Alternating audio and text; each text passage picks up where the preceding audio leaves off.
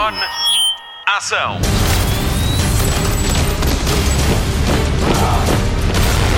Hollywood Express. Olá, mais uma edição extra esta semana do Hollywood Express. O meu nome é Patrícia Pereira e volto às leads do podcast Filmes e Séries da Comercial para lhe apresentar uma pessoa muito especial. Alfredo Tavares, 44 anos, nascido e criado em Aveiro, foi para a França há 20 anos dar uso ao curso de engenheiro que tirou na FEUP, a Faculdade de Engenharia da Universidade do Porto. Foi lá que encontrou o amor, que teve filhos, que se separou e que quis mudar de vida. Tentou a sua sorte na interpretação e, como se diz, o resto é história. Passa a vida a aparecer em filmes e séries de Hollywood desde há 2 anos. Podemos nem dar por ele, mas o nosso entrevistado é um figurante que tem o tique de aparecer em grandes produções de Hollywood, como Le Mans 66, O Duelo, The Crown e até em Era uma Vez em Hollywood, de Quentin Tarantino. Junte-se a mim e ao Alfredo Tavares para descobrirmos juntos alguns segredos de bastidores em português, com pronúncia do norte, tocada a música de sotaque francês. Hollywood Express. Gostava de saber como é que um engenheiro se transforma em ator e de repente aparece em alguns dos melhores filmes e séries dos últimos anos também. Eu fui engenheiro durante 16 anos e depois fiquei aborrecido, não é? Porque sempre fazer a mesma coisa, uma pessoa aborrece e eu queria mudar de profissão, mas não sabia o que é. E então os meus colegas disseram-me a mim, porquê é que tu não fazes ator de cinema? Eu disse-lhes eles, porquê? E ela é porque tu, com o teu sotaque, com a tua maneira de ser, tu fazes-nos rir. E eu, então, por que não? Então, eu estava, nesse tempo estava na França, e então fui à melhor escola de França, que é o Cours Florent, e fiz uma audição do Marlon Brando, Streetcar Named Desired, e o júri pegou em mim. Fui formado durante 3 anos nessa escola e eu queria ser conhecido, o meu sonho era ir para Hollywood, ser conhecido mundialmente, ser famoso mundialmente, e então mandei o meu currículo para a melhor escola do mundo, a New York Film Academy em Los Angeles, e eles disseram a mim, você pode vir aqui a Los Angeles fazer uma audição? E eu todo contente, não acreditava, eu fui lá e eu escolhi um monólogo do Anthony Hopkins, The Silence of the Lambs, fiz esse monólogo e os júris eram 8, disseram-me a minha, uau, nós tivemos medo de você, hein? Nós pensávamos que você tinha uma pessoa dentro de você, encarnado. E eles pegaram em mim e meteram-me diretamente no último ano da universidade, porque já tinha experiência em França, não é? Portanto, eu fui diplomado a essa escola e eles diretamente meteram-me numa agência muito famosa em Los Angeles, que é o Central Casting, onde os grandes produtores, diretores de casting vão buscar os figurantes. Para começar, não é? Tem-se que começar como figurante. Então, pronto, nesses grandes filmes eles têm 200, 300 figurantes e muitas vezes eles escolhem 1 ou 2 figurantes para ficar à beira dos atores principais, como features, ok? E eu tinha muita sorte a cada vez e eles metiam-me à beira dos atores principais. eu não compreendia. E os meus colegas diziam, porra, tu tens sorte. Eu, tu achas? Eu, sim, tenho sorte. Não sei, tenho sorte, tu dizes, ok. E eu perguntei porque é que eles me escolhiam e eles disseram-me a mim que eu tinha um great look e pronto. E depois aí foi de boca a boca, foi produtores, diretores de casting e mesmo esta agência. Uhum. Foi de boca a boca, foi assim que tudo começou. Uhum. E como é que se faz a escolha da figuração para estes filmes de grande orçamento? Depende do tipo de filme, Se os produtores, diretores e diretores de casting vão fazer um filme de maus e eles vão ver os headshots, sabes o que é um headshot? Um headshot do ombro para cima, e eles vão ver 50 atores com a cara de mau. Com cara de mau. E depois desses 50 atores eles vão escolher o melhor ator com a cara de mau. Portanto, para o filme de mau e para a comédia com o melhor sorriso e com o romântico, o mais charmoso. É por isso que tem de fazer headshots de todos o tipo. Normal, mau, charmoso, rir, grande. Pronto. E é assim que se faz as escolhas. Acho que podemos dizer que depois de Maria de Medeiros foste o segundo português a trabalhar com Quentin Tarantino em Era uma Vez em Hollywood. Que fazes tu no filme, que é para irmos à tua procura, e se tens alguma história curiosa para nos contar desse filme? Portanto, então no filme do Tarantino, eu sou o stunt, eu sou o stunt do Kurt Russell. Ok, sim. Eu sou o stunt do Kurt Russell. Portanto, este filme é o Leonardo DiCaprio, que é o Ricky, e o Brad Pitt é o Cliff. Uhum. É o Cliff. Eles querem ser famosos. Isto passa-se nos anos 1969, na idade de ouro de Hollywood, onde os atores queriam ser famosos. Então Leonardo DiCaprio fala com o Al Pacino, que é o Marvin, porque ele era, nesses anos ele era produtor, e o Marvin, o Al Pacino, disse ao Leonardo DiCaprio: vou-te mandar para Roma, porque é lá que se faziam os filmes antigamente, os melhores filmes do mundo. Na Cinecittà.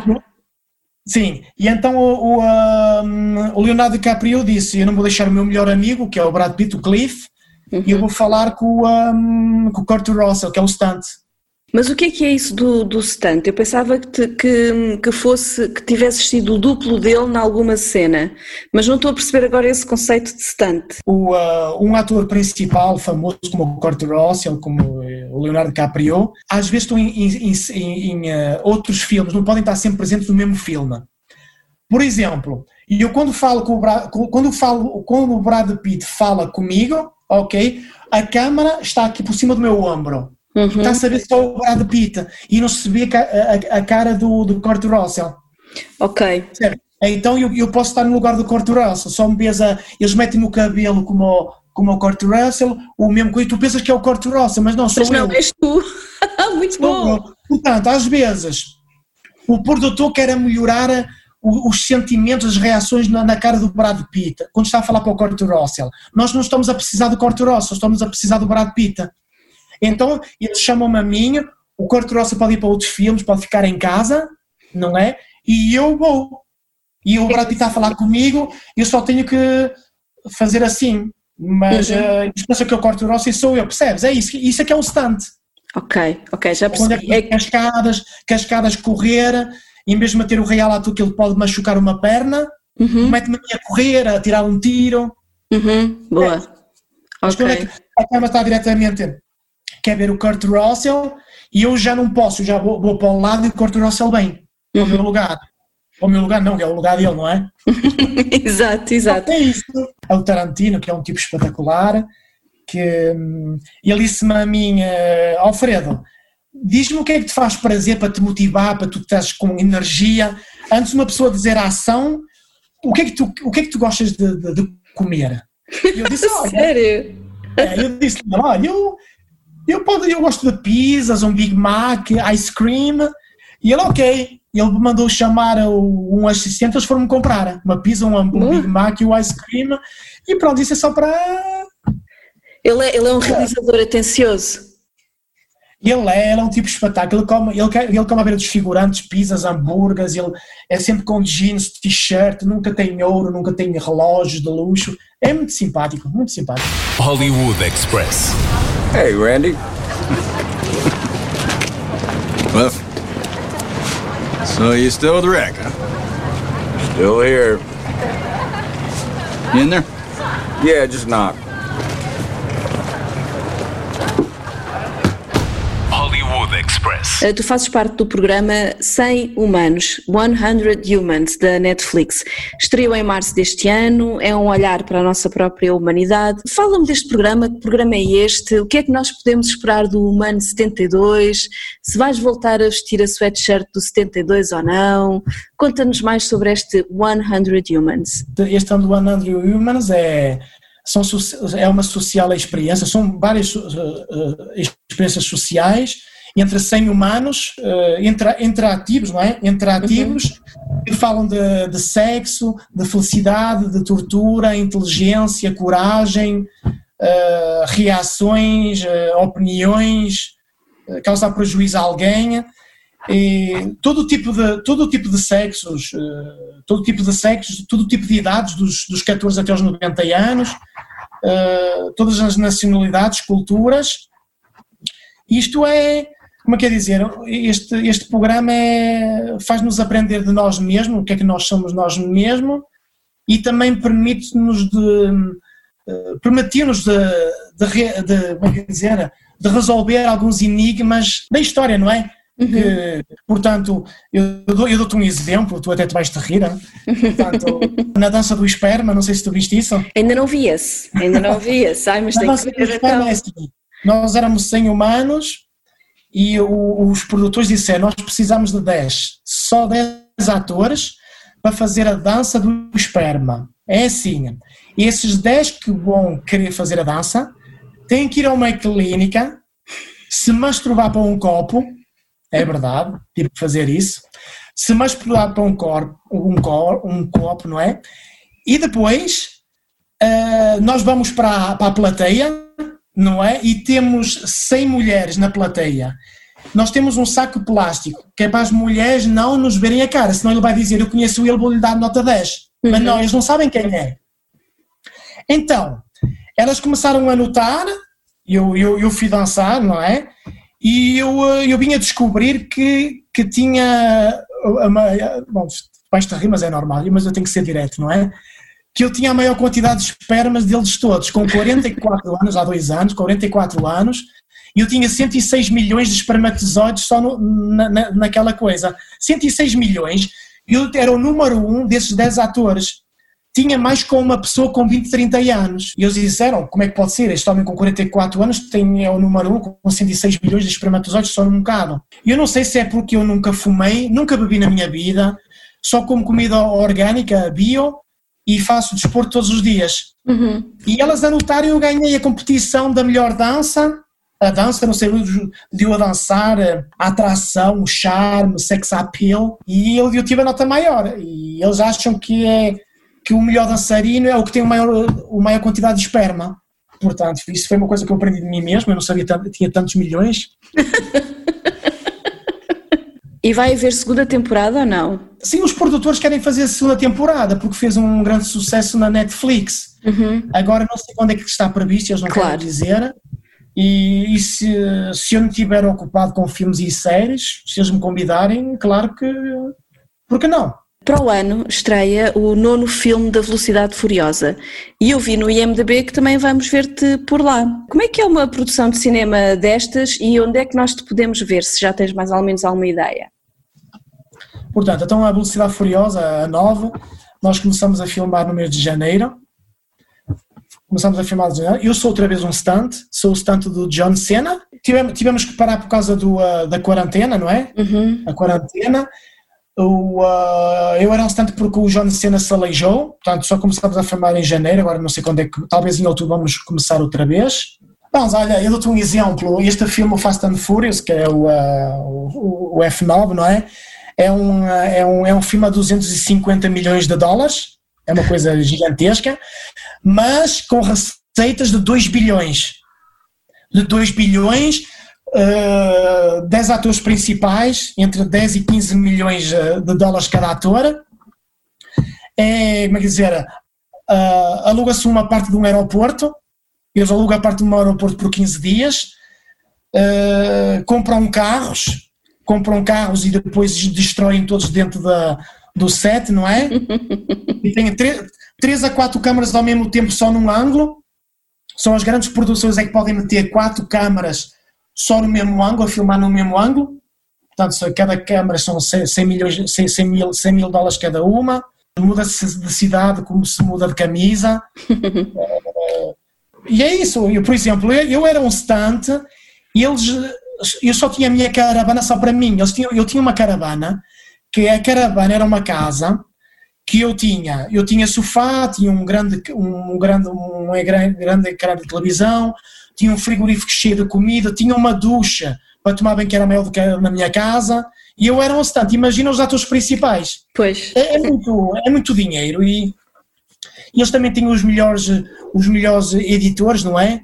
Uhum. Os melhores editores do mundo para fazer os filmes, como quer dizer, quando tu vês um carro no aeroporto, nós filmámos no aeroporto, mas à volta do aeroporto, o editor no computador mete uma montanha, mete um oceano, isso é preciso ter muito dinheiro para fazer isso. Olha, também entraste num episódio da investigação criminal Los Angeles, chegaste a falar com a Daniela Roy.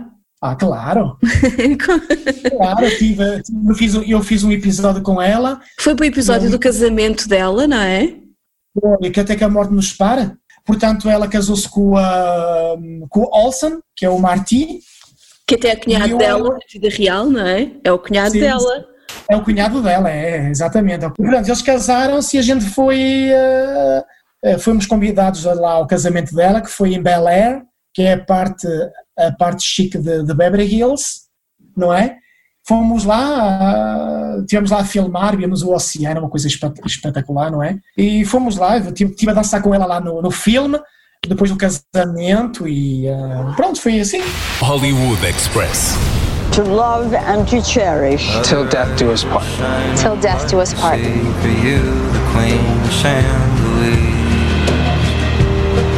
And so be it. By the power vested in me, it is with my greatest pleasure that I now pronounce you husband and wife.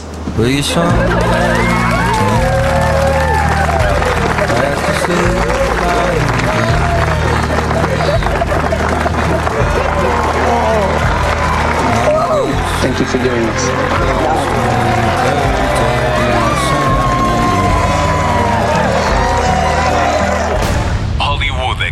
Eu andei a ver no IMDB os teus próximos filmes, porque o teu nome aparece associado a vários filmes, como Venom, Let There Be Carnage, a série The Nevers, do Joss Whedon, Last Letter From Your Lover, são alguns dos títulos em que te vamos poder ver.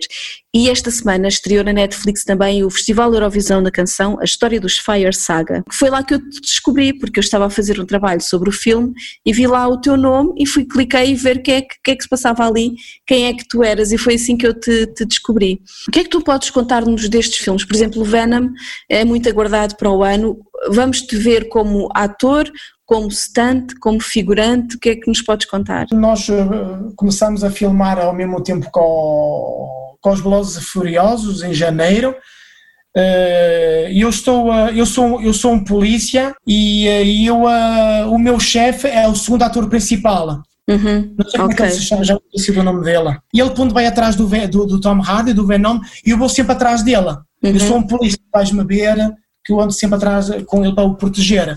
E esta série Moonbase? O Moonbase eu sou um astronauta, somos acho que 10 astronautas que não percebemos nada, é uma comédia, que não percebemos nada e que queremos fazer os concursos para a NASA, uhum. Fazer os concursos para a NASA e a NASA vai ter que selecionar para aí 1 ou 2, os melhores. Só que, pronto, isso não é o problema, que nós não precisamos nada, isso é uma comédia, vai ser uma... Sabes como é que é? Vai ser uma... É só para rir. O filme está parado porque o produtor quer aceder a certos arquivos da NASA e a certos locais da NASA, e a NASA não permite. É sempre esses problemas, sabes como é... E com que realizador é que tu gostavas de trabalhar? Pronto, como tu sabes, não é? Eu trabalhei com o Tarantino, para mim é um dos melhores realizadores ao mundo. Trabalhei com o André Serkis, uhum. que é o que está à frente do Venom. Uhum. O Fast and Furious, que é o Justin Lin. No Batman, que é o Matt Reeves. O Steven Spielberg. O Christopher Nolan do Prestige e Inception, que é espetacular. Temos o Martin Scorsese, o Peter Jackson, o George Lucas, mas para mim o melhor do mundo e que eu adoraria trabalhar é o James Cameron. O James Cameron porquê? Porque este realizador tem imaginações incríveis. Se tu vês os 2 melhores filmes do mundo que fizeram as maiores receitas do mundo, o Titanic fez 2,5 bilhões de dólares, uhum. O Avatar fez 3 bilhões, acho que é passado os 3 bilhões, 3,2 bilhões de dólares, e ele já está programado fazer o Avatar 5. O Avatar 2 já vai sair para o ano que vem. Eu, para mim, os outros que eu te disse são bons, mas o James Cameron, para mim, não há melhor do que ele. Adorava. Espero bem que ele me convide para um dos Avatars. Nunca se sabe. Eu também estava no Crown. Sabes qual é o Crown? Sei, a série, sim. O chauffeur da Margaret Thatcher. Uhum. Ok. Estive no The Great. Acabámos de filmar em dezembro. Eu sou um aristocrata. Eu estive na Ford e Ferrari com o Matt Damon e Christian Bale. Grande filme, sim. E agora, a surpresa que ainda ninguém sabe, íamos começar no mês de abril. Já estava tudo previsto. Só que por causa da quarentena está tudo. Eu vou estar no Fantastic Beasts, no 3. Uhum, e eu vou estar aí, eu vou estar com o Johnny Depp. Boa, muitos parabéns. Nós até fomos ao set, meter a roupa, tirámos fotografias. Estava tão contente de começar e esta coisa da quarentena acabou. Agora espero bem que em outubro, e às vezes em que outubro talvez vamos começar a surpresa que vai haver, é que eu vou estar dentro. Ok, olha, muitos parabéns, fico muito contente, obrigada por este bocadinho e olha, desejo-te muito sucesso e obrigada por teres falado connosco. Ok, espero que um dia me faça uma proposição para trabalhar em Portugal. Gostavas? E quer dizer, eu gostava, foi o país onde é que eu nasci e eu como só há dois anos estou nisto, estive em Hollywood, Los Angeles, agora estou entre Hollywood e Londres. Portanto, eu não sou, portanto, só estou há 2 anos, eu não sou conhecido. Tu és a primeira pessoa a conhecer-me em Portugal. Talvez, bom, foste tu que me descobriste, mas se um dia tiver uma proposição para trabalhar em Portugal e que não esteja ocupado em filmes e TV series, por que não? Trabalhar no meu país onde eu nasci, como a Daniela Roy, como o Joaquim de Almeida, como a Maria Medeiros, por que não? Como se diz, fingers crossed. Hollywood Express. Vamos fazer figas para que tudo corra bem a este português em Hollywood e que em outubro possa voltar a trabalhar em grandes filmes. Nós vamos ter mais atenção a títulos como Batman, Last Letter From Your Lover com Shailene Woodley e Felicity Jones, Venom, Let There Be Carnage com Tom Hardy, Furious 9 com John Cena ou então descobri-lo em The Great na HBO e na Netflix em The Crown ou em 100 Humans como Humano número 72. Boa sorte, Alfredo. Luzes, microfone, ação.